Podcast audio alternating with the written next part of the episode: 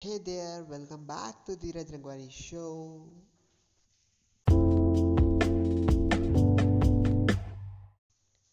So this show I am recording at uh, 2:22 a.m.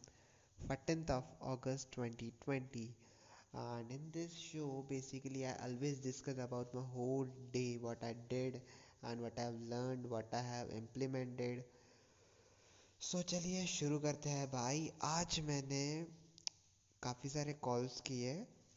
Daily करता हूँ, लेकिन आज मेरे कॉल्स में कुछ डिफरेंट बात थी कंपैरेटिवली एक दिन पहले।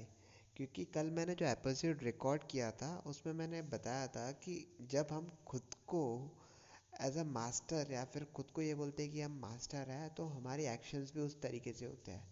जो हम खुद को बोलते हैं, वो हम मानना लिखते हैं और जो हम मानते हैं, वो हम बन जाते हैं। सिंपल तो आज मेरे काफ़ी सारे कॉल्स ऐसे थे, जो हो सकता है कल के दिन में क्लोज़ हो जाए।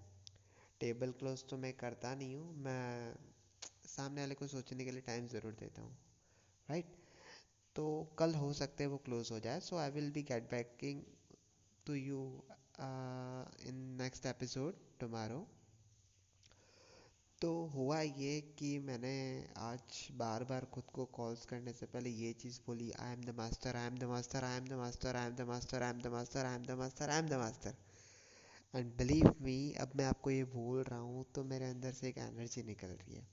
तो ये एनर्जी आपके अंदर से भी निकलनी चाहिए। ये एक डिफरेंस था। दूसरी चीज़, मैंने मार्केटिंग के बारे में कुछ चीज़ें सीखी। मतलब हमारी मीटिंग थी रात को दस बजे।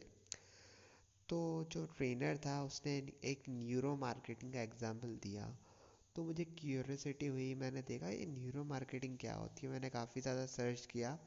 बेसिकली न्यूरो मार्केटिंग आप बोल सकते हो अदर वर्ड्स में ये डायरेक्ट कंज्यूमर को डिसीज़न लेने में हेल्प करता है। आपका प्रोडक्ट खरीदवाने में डिसीज़न लेने में हेल्प करता है। उसके डायरेक्ट दिमाग से खेला जाता है। जो हम चाहते हैं, वही चीज़ उनसे बुलवाई जाती है या फिर करवाई जाती है। न्यूरो मार्केटिंग इस तरीके से होती है। कंज्यूमर के बिहेवियर को डीपली समझा जाता है। उसके बाद कुछ ऐसी चीज़ें की जाती है जो कंज्यूमर डिसीज़न ले फटाफट से। तो मैंने उसके बारे में काफ़ी ज़्यादा रिसर्च की। पता चला कि ये एक साइंटिफिक मार्केटिंग है।